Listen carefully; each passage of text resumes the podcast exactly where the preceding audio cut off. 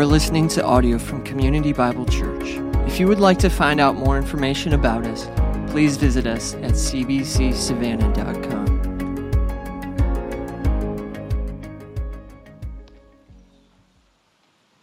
Good morning, CBC. My name is Natalie Britt, and I'm going to be sharing with us our sermon text for this morning from Hebrews 10. I invite you to hear the word of the Lord. Therefore, brothers, since we have confidence to enter the holy places by the blood of Jesus, by the new and living way that he opened for us through the curtain, that is, through his flesh.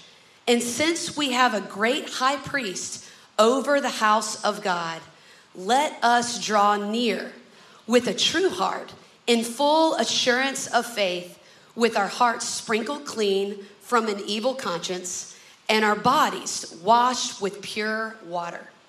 Let us hold fast the confession of our hope without wavering, for he who promised is faithful.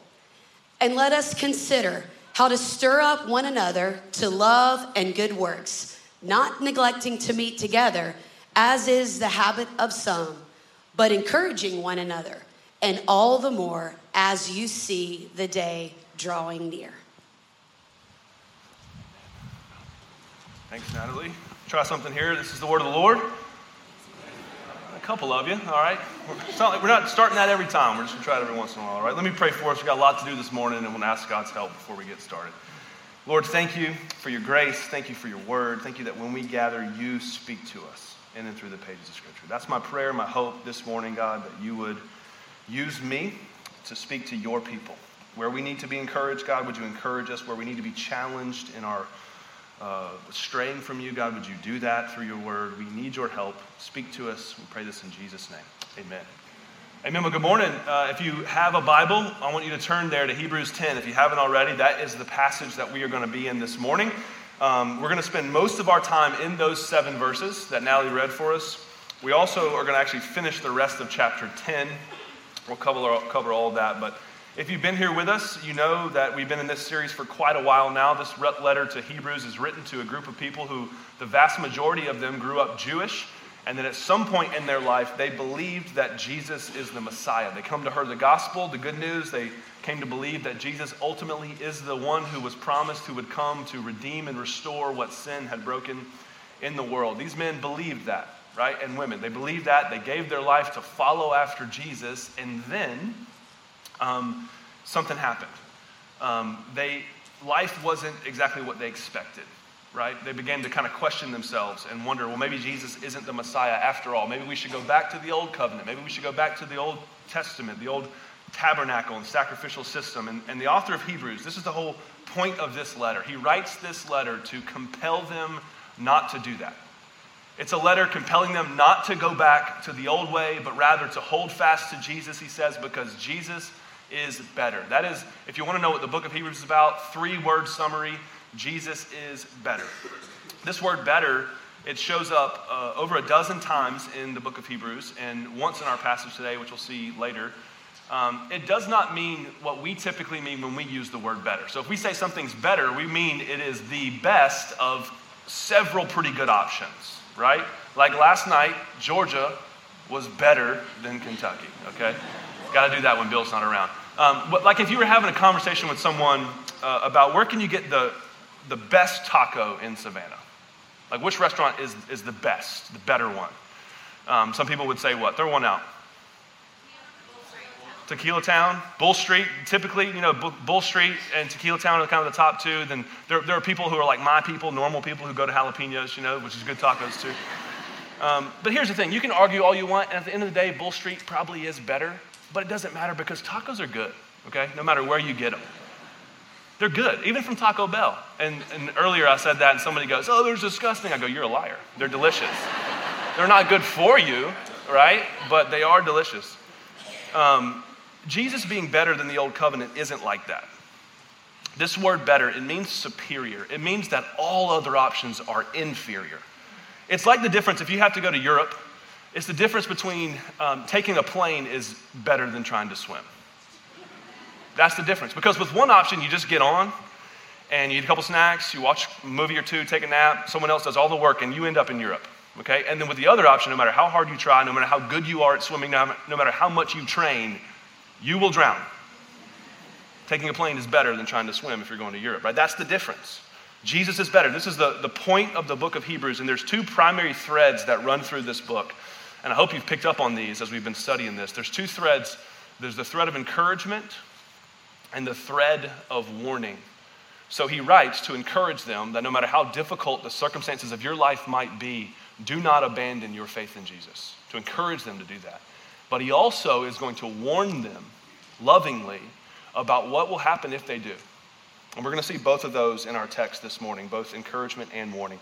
If you are a note taking type of person, if you like an outline, our outline is this the first seven verses. There are two sinces, S I N C E, two sinces, and then three let us's. Basically, two things where the author says, since this is true, then exhortation, three things, let us do these three things. And that's our outline for this morning. Let's start with the sinces in verse 19. He says this Therefore, brothers, since we have confidence to enter the holy places by the blood of Jesus, by the new and living way that he opened for us through the curtain, that is, through his flesh, and since we have a great priest over the house of God.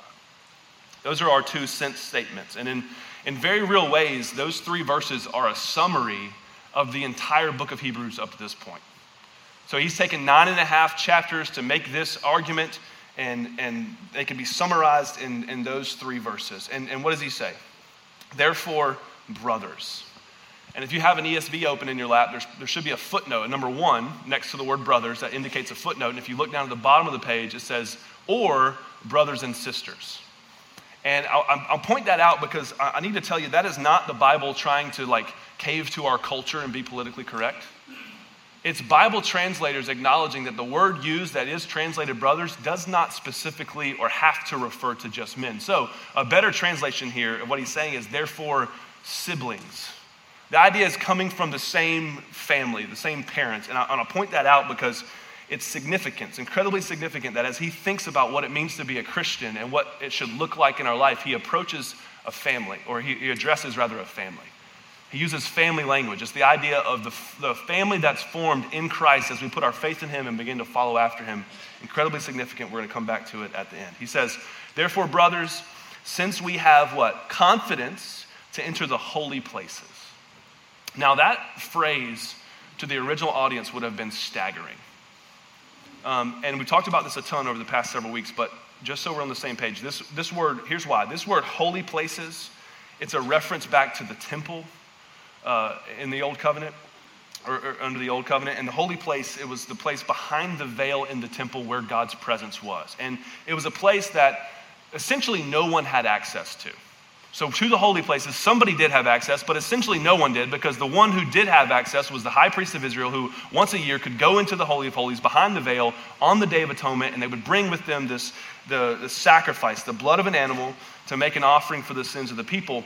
And as he went in there, the reason why I say he essentially had no access is because as he went in, as he peeked behind the veil and began to step in to make this offering, he would go in knowing that if he messed up even the smallest thing that was prescribed by Old Testament law, he would expect nothing less than death. So essentially, no one had access. And the author of Hebrews, here in chapter 10, just said, Brothers and sisters, you and me, we have access. We have access to the holy places. Not only that, he says, we have been given access. We have confidence to go in. Confidence.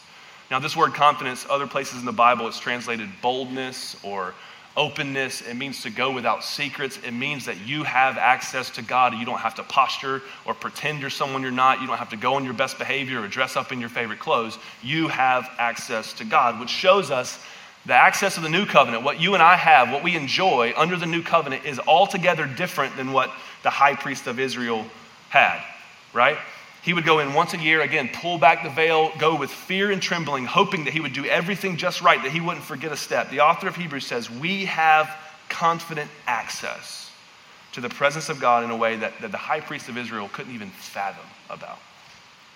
And the question we should ask then is where does this access come from? Where does this confident access come from? Look at verse 19. Therefore, brothers, since we have confidence to enter the holy places, how? He says, by the blood of Jesus. By the blood of Jesus. The new and living way that he opened for us through the curtain that is through his flesh. Notice what the Bible didn't just say. Right? The Bible did not just say, therefore, brothers and sisters, we have confidence to enter the holy places because we read our Bibles every day this week. It doesn't say we have confidence to enter the holy places because we have been doing really good at keeping our quiet times, or because we grew up in church, or because in the last six months we've gotten a lot better at managing that sin that's really been we've been struggling with for our whole Christian lives. It doesn't say that.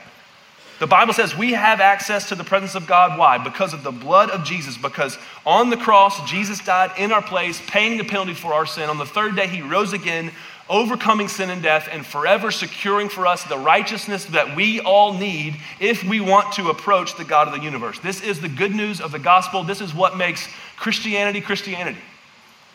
2 Corinthians 5, verse 21 says this It was for our sake that He, God the Father, made Him, Jesus, to be sin who knew no sin, so that in Him you and I might become the righteousness of God.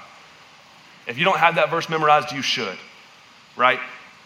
It was for us, for you, for me, that God the Father sent the Son to live the perfect life that we could never live, to die the death that we deserve to die, and to make us into what we had no shot of becoming on our own, which is righteous. Jesus takes our sin, we get his righteousness, and now and forevermore, the banner over your life, the banner over my life, if we put our faith in Jesus and are in Christ, is this Christ in my place and me in his.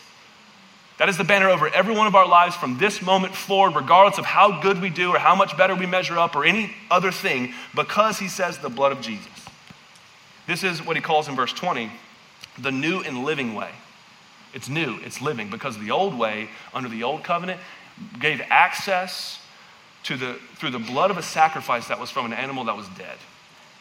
Access under the old covenant came from the blood of a sacrifice through an animal that was dead. But now, church, under the new covenant, our access is because of the perfect sacrifice of the sinless Son of God.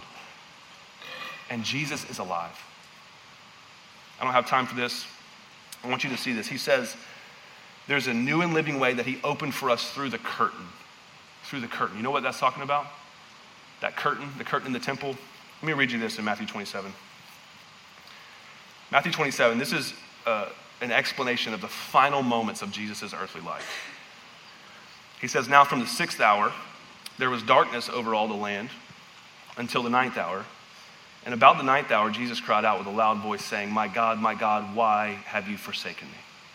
Some of the bystanders hearing it said this This man is calling Elijah. And one of them at once ran and took a sponge and filled it with sour wine. They put it on a reed and they gave it to him to drink. But the others said, Wait, let us see whether Elijah will come to save him. Jesus cried out again with a loud voice and he yielded up his spirit. And look at this. And behold, the curtain of the temple was torn in two from top to bottom. And the earth shook and the rocks were split. The curtain of the temple is what separated a sinful people from the presence of a holy God. This curtain. God's presence is in the Holy of Holies, and there's this four to six inch thick curtain that separates the presence of God from sinful people. And it wasn't because God was being stingy with his presence or trying to hide from his people. It was because, and the reason why the, the high priest went in in fear and trembling, because sinful people can't stand before a holy God. So the veil, the curtain of the temple, is God protecting his people from him, right? And yet, when Jesus breathes his last and yields up his spirit as a perfect offering for sin, what happens to the curtain? It's torn in two from top to bottom, which means God is the one who did it. God Himself is the source of our access to Him. It isn't you and what you've done, it's Jesus and what He has done for you. Listen to this from Charles Spurgeon. He says this For believers, the veil is not rolled up meaning access for a short time. It's gone, it's torn. The veil was not unhooked and carefully folded up and put away so that it might be put in its place at some future time. Oh no. The divine hand took it and tore it from top to bottom. It can never be hung up again. That is impossible. Between those who are in Christ Jesus and the great God, there will never be another separation. This is what leads the Apostle Paul to say in Romans 8, verse 1 There is therefore now no condemnation for those who are in Christ Jesus. You know what no condemnation means? No condemnation. None. It's what leads the author of Hebrews says to say, we have confidence. You have confidence. And, and I'm going to nerd out a little bit in the original language because this is important. We wouldn't know this if you just read the English. This word we have, it's written in the original language in the present active tense. All right? You're like, what does that mean? It means it's present and active. It means it's not a future promise that God is going to give you access to God. He's already given it to you right now. And it's active. It's not conditional upon you upholding your end of the bargain and then God will give you access to Him. No, it's present and it's active. You and I, right now, because of Jesus, have confidence. Openly, uh, without secrets, plainly, we get to come before, not casually, but with confidence, come before the God of the universe because of the living, because of who Jesus is and what He's done, because of His blood and not ours. This means the foundation of our access to God is not what we do, but rather it's what Christ has done. That's our first sense. Since we have access. All right, here's the second one, verse 21. And since we have a great priest over the house of God. Here's the second sense. I think the point here is not only is Jesus the perfect sacrifice for sinners like you and me, he's also the one, the great high priest, not just the sacrifice, he's the one who offers that sacrifice to God the Father on our behalf. Think about that with me. He's not just the sacrifice, he's the high priest, the great priest over the house of God, who offers that sacrifice on our behalf to God, which means this, and you're confused, I get it. It means that Jesus hasn't just done something for you, he is presently and actively doing something for you. He didn't just die on the cross for your sins, for forgiveness, and says, hey man, you're on your own now. He hasn't just done something for you, he is present and actively doing something for you. All right? Romans 8, verse 34 says this Who is to condemn? Christ Jesus, the one who died, more than that, who was raised, he is where? At the right hand of God, who indeed is interceding for us. This is what Jesus is doing for you and me right now. The Bible says the resurrected Jesus is seated at the right hand of God the Father, and he has finished the work of providing a perfect sacrifice for sins once and for all. He's finished that work, but he's not off the clock. Because what's it say? He's interceding for us. 1 John 2 says it this way My little children, I'm writing these things to you so that you may not sin. But if anyone does sin, we have an advocate with the Father, Jesus Christ the righteous. It's our second sense, since he is our advocate, since we have an advocate. That word advocate, it means that someone who pleads another's case before a judge, and that's Jesus' high priestly ministry on your behalf. He pleads your case before the judge. We have an advocate. So the author of Hebrews says, since we have been given access to the Father through the broken body and shed blood of Jesus, and since he is presently and actively ministering to us as an advocate, then let us, three exhortations. Since those two things are true, let us do these three things. Here's the first one, verse 22. He says, Let us draw near with a true heart and full assurance of faith, with our hearts sprinkled clean from an evil conscience and our bodies washed with pure water. Let us draw near is our first exhortation.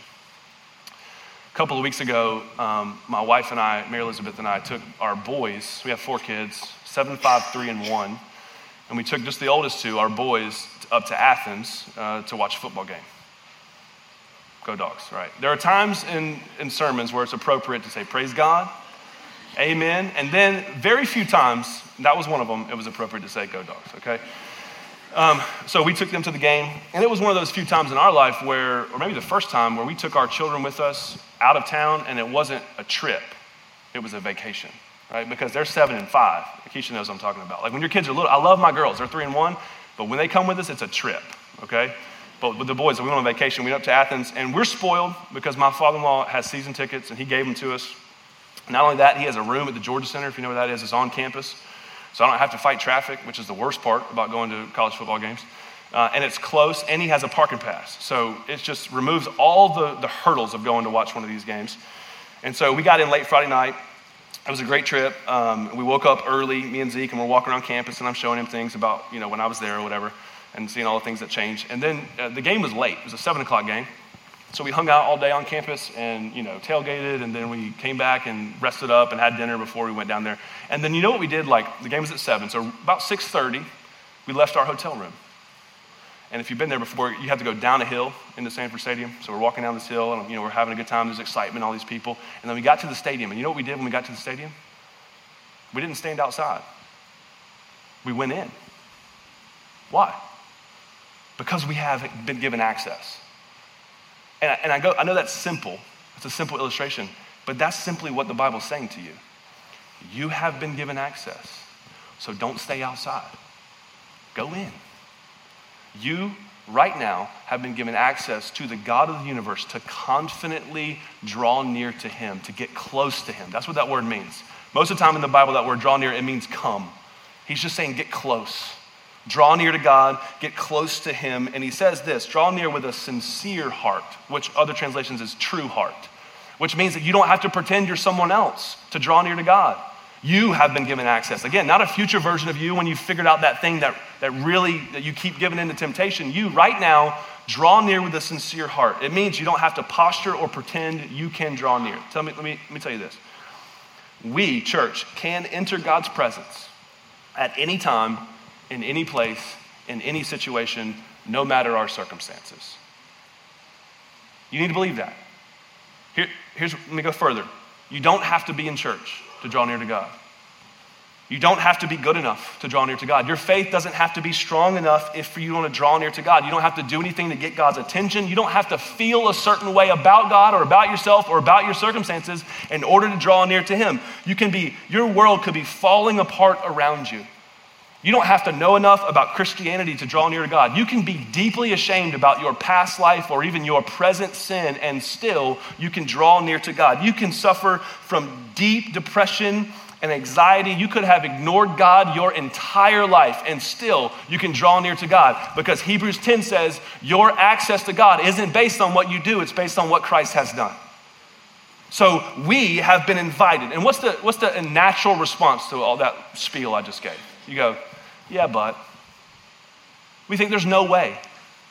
There's no way God has actually invited us to come to Him. And the Bible just said there is only one way it is by the blood of Jesus. He says, draw near in full assurance of faith.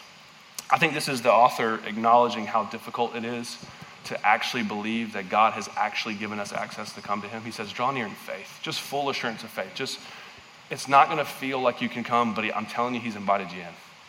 And so draw near, get close. Call, come in faith. It's not a call to prepare yourself or get ready or a call for you to try to find your way to God. That's not what he's saying. He says, Draw near in full assurance and faith. Verse 22, with your heart sprinkled clean and your body washed with pure water. He's talking about a heart and our bodies, internal and external, which is what makes Jesus and the new covenant better than the old covenant. Because the Old, Te- old Testament sacrifice would cleanse us on the outside, but here Hebrews says we even get a new heart. That what the work that Christ does on our behalf cleans us internally and externally, which means that Jesus has forgiven you, not just your past sin, but present sin and future sin, of everything that you will do that is sin, everything that you will say that is sin. Christ's sacrifice is enough to even cleanse us of the things that we feel that is sin and the things that we think that is sin. He washes us inside and out, gives us a new heart. He says, since you have access, and since you have an advocate, he says, let us draw near. Let us draw near. So the question is how? How do we draw near? Through the broken body and shed blood of Jesus. You get close. You draw near to God, you get close. Let me just ask you this How often do you get close to God? If you would consider yourself a Christian, what the author of Hebrews just said is since Jesus is our access and he is our advocate, the first thing that comes to his mind that should be true about us is that we should be close to God. We get close to him. So if you would consider yourself a Christian, then how often do you get close to him? What is it that keeps you on the outside? I'm not saying how often do you do things that we could categorize, well, categorically consider Christian. I'm saying how often do you just get close to him? either through Bible reading or prayer or just listening to God and, and, and remembering who He is and what He's done. And I don't have time for this, but there's a parable Jesus tells the prodigal son. He talks about the younger brother and the older brother. And the younger brother severs the relationship with the father and he goes off and he comes back and he you know, limps in, basically has nothing left. And the father, not just like, allows him to come back, back in, but he kills the fattened calf and he throws a party and he, he rejoices my son who was dead is now alive. He was lost, but now he's found. And then what happens to the older brother? He goes out on the front porch and he sits and he pouts because he doesn't think that the, the father should throw a party for his younger son. He says, Dad, you never threw a party for me. And the whole point of the parable is not about the younger or the older brother, it's about being near to the Father. Come in. So, church, whether you identify with the younger brother and you've squandered your way along with sinning, or you're the older brother, you've been religious your whole life, but you feel like other people don't deserve it, or anywhere in between, the invitation for us this morning is get close to God. Draw near to Him through the per, uh, person and work of Jesus. Remember, I said there, there are two encouragements or two threads in this book one of encouragement, one of warning. Well, that's the encouragement. The real you has really been given access to God, and then there's a threat of warning. I want you to see that here in verse 26. Here's what he's going to say if we don't draw near to God. If we go on sinning deliberately, after receiving the knowledge of the truth, there no longer remains a sacrifice for sins, but, he says, a fearful expectation of judgment and a fury of fire that will consume the adversaries. So, before I say anything about that, let me just acknowledge that this passage is heavy and it is sobering, and it's one of the more difficult to understand in the book. But the reason why is because when you read it, it sounds like the Bible just said that if after you come to knowledge of the gospel and you understand who Jesus is and what he's done, if at all you sin after that, then Christ's sacrifice won't count for you. Right? Isn't that what it sounds like? That's what it sounds like he's saying. But let me just tell you this that can't be what this means. It can't be. And we know that from this passage, which is the whole point of him adding verse 21 when he says, Not only do we have access and we have an advocate. Remember 1 John 2, if we go on sinning, like, I write this to you so that no one will sin, but if you do, we have an advocate with the Father. Right? So this can't be what that means. Um, so, but the question then is, how do we reconcile what verse 26 says? There's no longer remains a sacrifice for sins. I think the key here to understand this is one word in verse 26, and it's the word deliberately. For if we go on sinning deliberately, the Bible didn't just say if we go on sinning, then there no longer remains a sacrifice for sins. This word deliberately is translated willfully or voluntarily. And in some sense, all of our sin is willful and voluntary. Right? In some sense, every time we make a decision where we know God says go this way, but we go, no, no, no, I want to do this, that's willful. It's voluntary. But that's not the sin that he has in view here, right? That's not what he's talking about. This isn't talking about you or me struggling with sin or struggling with temptation in our Christian lives, the deliberate and willful sinning that this is referring to is an outright rejection of Jesus altogether.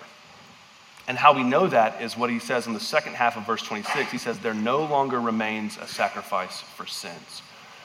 He just spent almost 10 chapters making the argument that Jesus is better, He's superior. His sacrifice counts for you, even though you've done nothing to earn it. And then here he says, there no longer remains a sacrifice for sins. The only thing he could be talking about is if we reject the one sacrifice that Jesus has provided for us.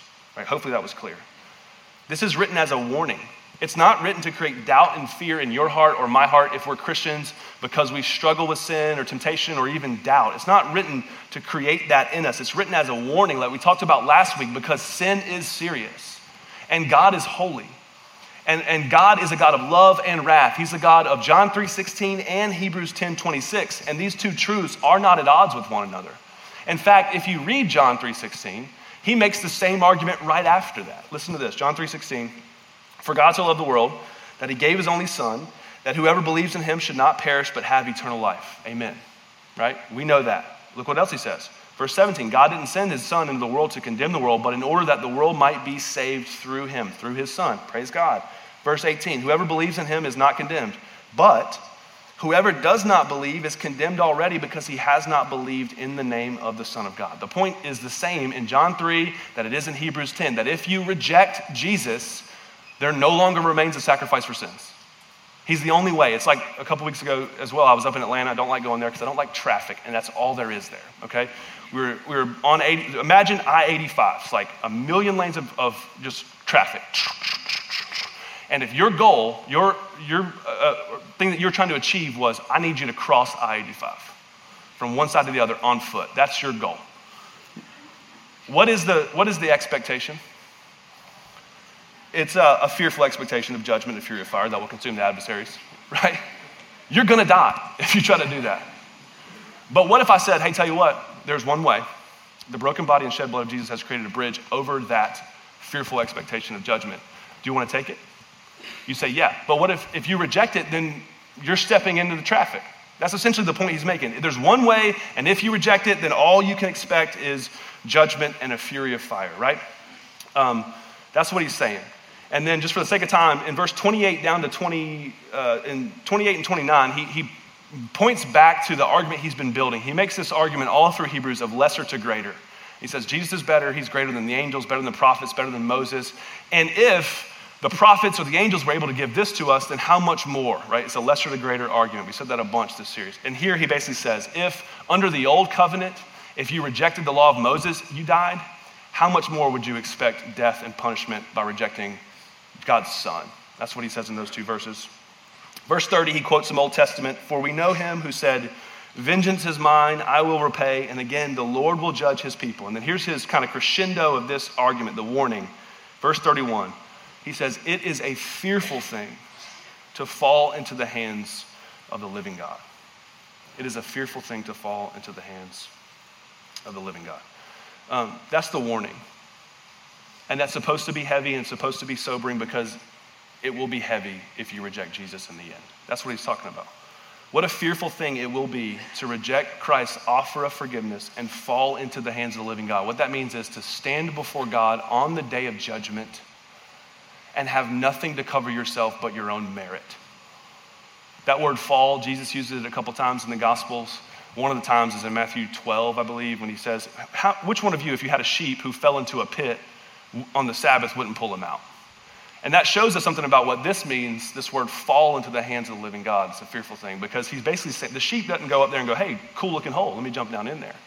He's talking about he just fell in and the warning from the author of Hebrews is what a fearful thing it will be to have no idea that one day we will stand before the living God, to fall into that space and have nothing to cover ourselves except for our own merit. And that's heavy and that's sobering and it should be, but the opposite is true as well. Let me encourage you this way. What a joy it is, rather than falling into the hands of the living God, to will, willingly submit our lives to his loving care. And to stand on that same day the day of judgment before the living God and not have nothing to cover ourselves but our own merit, but to, to hold up that banner Christ in my place and me in his. Since this is who Jesus is, he says, let us draw near. We have an access, we have been given advocate, an advocate, let us draw near. Here's the second exhortation. We're going to go back up to verse 23.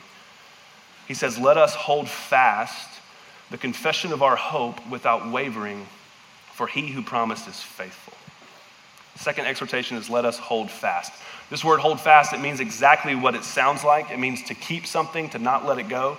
Like lately, my daughter, for whatever reason, uh, sees all the leaves falling. And we have a crepe myrtle tree in our front yard, and there's thousands of leaves. They all look exactly the same, but these three are beautiful. And I'm going to keep these forever. And so she, like, in her pocket everywhere she goes, she has like three crepe myrtle leaves, and she's going to keep them until they disintegrate. And she grabs. That's what, that's what that means. hold fast. Okay, keep it, cling to it. Um, Verse 23 says, Do this without wavering. Hold fast the confession of our hope without wavering. And I mention that because I, I think essentially what this means is hold on and don't let go without wavering. And I think it's easy to understand what this is saying. And I think a lot of us do understand what this is saying. And then we take that and apply that, and that's what it means to be a Christian. Let me explain. We think, I just got to keep hanging on.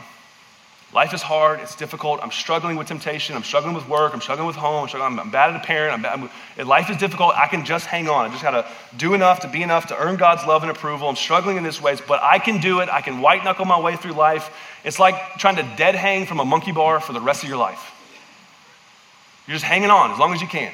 Just hang in there as long as you can. You're forever on this cycle of just squeezing it until your, your hands give out, you fall down, and then you run away from God because you're embarrassed and you're in shame. And you live your life, you clean yourself up enough eh, where you can cover your bad things until you feel good enough about coming back to God and you go, Look, God, I, I, I fixed it. And then what do we do? You jump back on the bar. And then we call that Christianity. That's what we think verse 23 is talking about, but that's not Christianity. That is not the hold fast the Bible is talking about here. That doesn't even make sense with what he's said already. Since we have been given access by the broken body and shed blood of Jesus, not how strong our grip is. And since we have an advocate for us when we can't hang on before the Father, Jesus Christ, since that's who he is, let us hold fast, he says, to what? The confession of our hope. Not hold fast to like goodness or morality. Hold fast to your confession. What is our confession? In Christ alone, my hope is found. That's our confession. Christ in my place and me in his. And, and this is what he says we should hold fast to. Hold fast to the reality that you didn't earn your way into God's love and approval, and so it's not your responsibility to keep it. Draw near to God, hold fast to this truth. Let's cling to that, which means this it means that the author of Hebrews understands that when we're trying to live a Christian life, there will be days and seasons where it is easy, for whatever reason, by God's grace, to believe that the gospel's true and that God actually loves us despite the fact that we don't deserve it. That will happen, praise God. But the fact that he says, let us hold fast to this, is him acknowledging that there will be days and seasons as we're trying to live the Christian life where it will be incredibly difficult to believe that God loves us despite the fact that we don't deserve it. Why? Because we know we don't deserve it. We know we don't deserve it. I think what was happening with this original audience and why he writes this is because it's what happens in our lives today. We develop these false expectations about what it means to be a Christian. And we think the Christian life is supposed to be up and to the right, always improving in two primary ways. One, we feel like we should always be getting better when it comes to sin and we should never struggle. It should just always get better. And the other component of that, we think that God, we're going to uphold our end of the bargain. And so God's going to bless us. He's going to uphold his side of the bargain. So he's going to keep us from ever getting sick or any of our family members from ever getting sick. And he's going to keep us safe, right? and he's going to give us uh, material prosperity. We think that's what God's supposed to do. But what happens when you read the Bible, what becomes clear is that Jesus doesn't offer us an easier or more comfortable life. He doesn't. He offers us the only way to live a meaningful life. And, and as, as difficult as it is to understand, and I'm walking through one of those seasons right now, part of that, part of the only way to live a life that's meaningful includes pain and suffering even when it doesn't make sense. The, what the Bible teaches, John, Jesus says this in John 15. He says, If you want to follow me, I need you to remember something. A servant isn't greater than his master. If they persecuted me, they will persecute you. The point is, God never uh, promises to keep us out of the valley, He promises to be with us in the valley.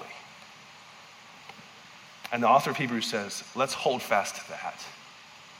Let's cling to the confession of our hope, which means, church, your circumstances, no matter how difficult they may be, are not evidence that God has abandoned you. They're not. Hold fast. Look at verse 32. He says, But recall the former days. So he's pointing them back to a time. So right now they're thinking about abandoning Jesus because life's not going the way they think it should. And he points them back to a time where life was still hard, but they weren't thinking about abandoning Jesus. So recall the former days after you were enlightened, that's come to faith in Jesus, he says, You endured a hard struggle with suffering. Not just a struggle with sufferings, a hard struggle with sufferings. And sometimes you were publicly exposed to reproach and affliction, and sometimes you were partners with those so treated. Verse 34, he said, You had compassion on those in prison, and you joyfully accepted the plundering of your property since you knew that you yourselves had a better and abiding one, a better possession and an abiding one. So he encourages them by pointing them back to how they had endured persecution in the past, to the point where he says in verse 34, You joyfully accepted the plundering of your property. Think about what that means. That while they're assumingly taking care of someone who's in prison because of their faith in Jesus, their houses are being looted and perhaps burning, or burnt. And then he says, You joyfully accepted that. Now, here's what this doesn't mean this doesn't mean that we're supposed to leave our doors unlocked invite people, put a sign out, hey, free, come take any of my stuff, right? It's not saying that we should be happy when terrible things happen to us. He says, you joyfully accepted it. Joyfully accepted it. You don't go looking for suffering, but even though it came, you never lost your joy. Why? He tells us because you knew you had a better and abiding possession. This is the word better that I was talking about earlier. It means superior. The point is that uh, it's not that suffering and, and loss in this world isn't going to hurt, it will. It's the point that the superior possession is one that abides. He says that means it lasts. In this context, it means it's one that can't be taken from you. And so let me ask you this. If you were having a conversation with a friend, and you're walking through this, and maybe they're a Christian, maybe they're new, maybe they're not, and you're walking through this chapter, and they asked you, hey, what, what is the better and abiding possession that this is talking about? What would you say? I want you just to think about that. If you had a friend who asked you, what, what is the better and abiding possession that this is talking about that allowed them to somehow be so detached to the things of the world that even though that their houses were looted and burned and perhaps their family members were harmed, even though these difficult, incredibly difficult things were happening in their life, they were able to endure those things with joy, without losing joy and hope. What is the better and abiding possession? It's God Himself. It's God Himself. It's the good news of the gospel. Jesus is who the Bible says He is. He has saved us from our sins. He has given us access. He is our advocate. And one day He's promised us that He will return and make all things new, and we will be with Him forever. Ultimately, the better and abiding possession is God Himself which is why we can have joy no matter what's happening around us because the superior possession can never be taken from us. Look what he says in verse 35. That's the encouragement. He encourages them, and then here again, the threat of warning. Therefore, do not throw away your confidence, which has great reward, for you have need of endurance, so that when you have done the will of God, you may receive what is promised. Down to verse 39. But we are not those who shrink back and are destroyed, but of those who have faith and preserve their souls. He says in verse 35, do not throw away your confidence. We've heard that word confidence before a lot this morning. It's in verse 19. He's talking about our confident access to God, and he says, don't throw that away. There is great reward in it because ultimately what it's talking about is God Himself. That's the warning. Don't throw it away. Here's the encouragement again, back in verse 23. Let us hold fast the confession of our, of our hope without wavering, for He who promised is faithful. He is faithful. Even the reason why we can hang on is because of his faithfulness and not ours. And so he says, since this is who Jesus is, let us draw near, let us hold fast, and then here's the last one, and I have negative one minute and 37 seconds to cover it. All right, we're going to go fast. Here's the last one. Look at verse 24. Let us consider how to stir up one another and to, to love and good works not neglecting to meet together as is the habit of some, but encouraging one another, and all the more as you see the day drawing near. Here's the third exhortation let us consider one another.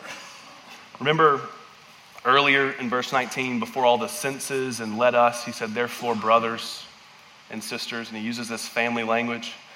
It's significant because as he's thinking about what it means to be a Christian, what Christ has done for us, and how we should live our lives as a result, he thinks about not a person, but a people. He has in mind a family, brothers and sisters, people who aren't just together because they, they all want something from the same source. Although that's true, we're also together. We care for one another, and that's his point here, right? That he uses family language because it is impossible to be reconciled to God and belong to him as a child and not also be reconciled to one another and belong to each other as brothers and sisters in the family of faith. I have a pastor friend, I have a friend who's a pastor in Texas, and the way he says this is it's not me and Jesus. It's we and Jesus. I think another way to say that would be our hope is in Christ alone, but we are not in Christ alone. We are the family of faith. This is why the author of Hebrews says, since we have access and since we have an advocate, let's draw near, let's hold fast, and he says, let's consider one another. That word consider means to think about it, to perceive it, to look at the people around us and go, how can I stir them up? This word stir one another up, it's funny. It means to irritate. It means to annoy, essentially. Most of the time in the Bible, it's used negatively like that. I don't need to spend any time on what it means to be irritated, do I? We get that.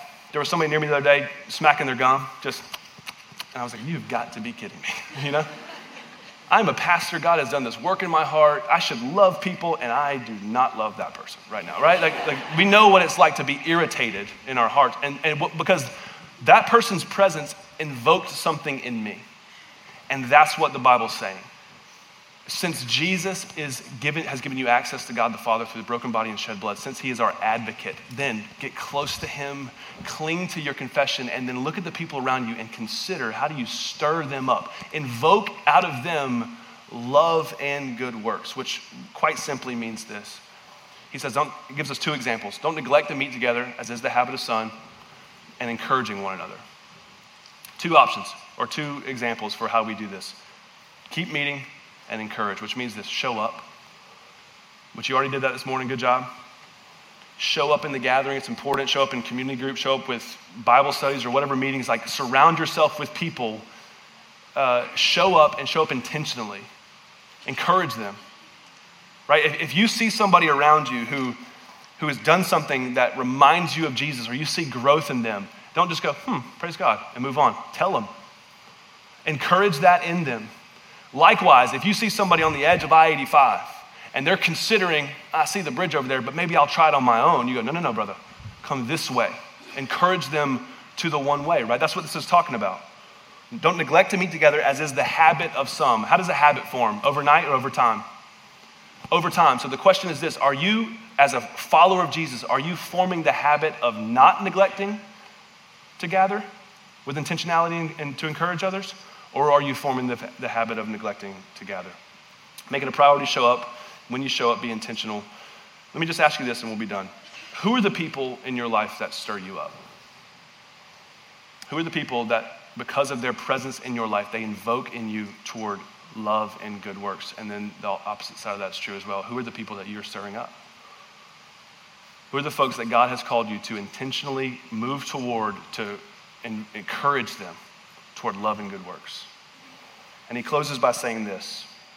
Verse 25 Do not neglect to meet together as is the habit of some, but encourage one another, and all the more as you see the day drawing near. That day, the word D is, or the letter D is capitalized because it's talking about a specific day. What day is it?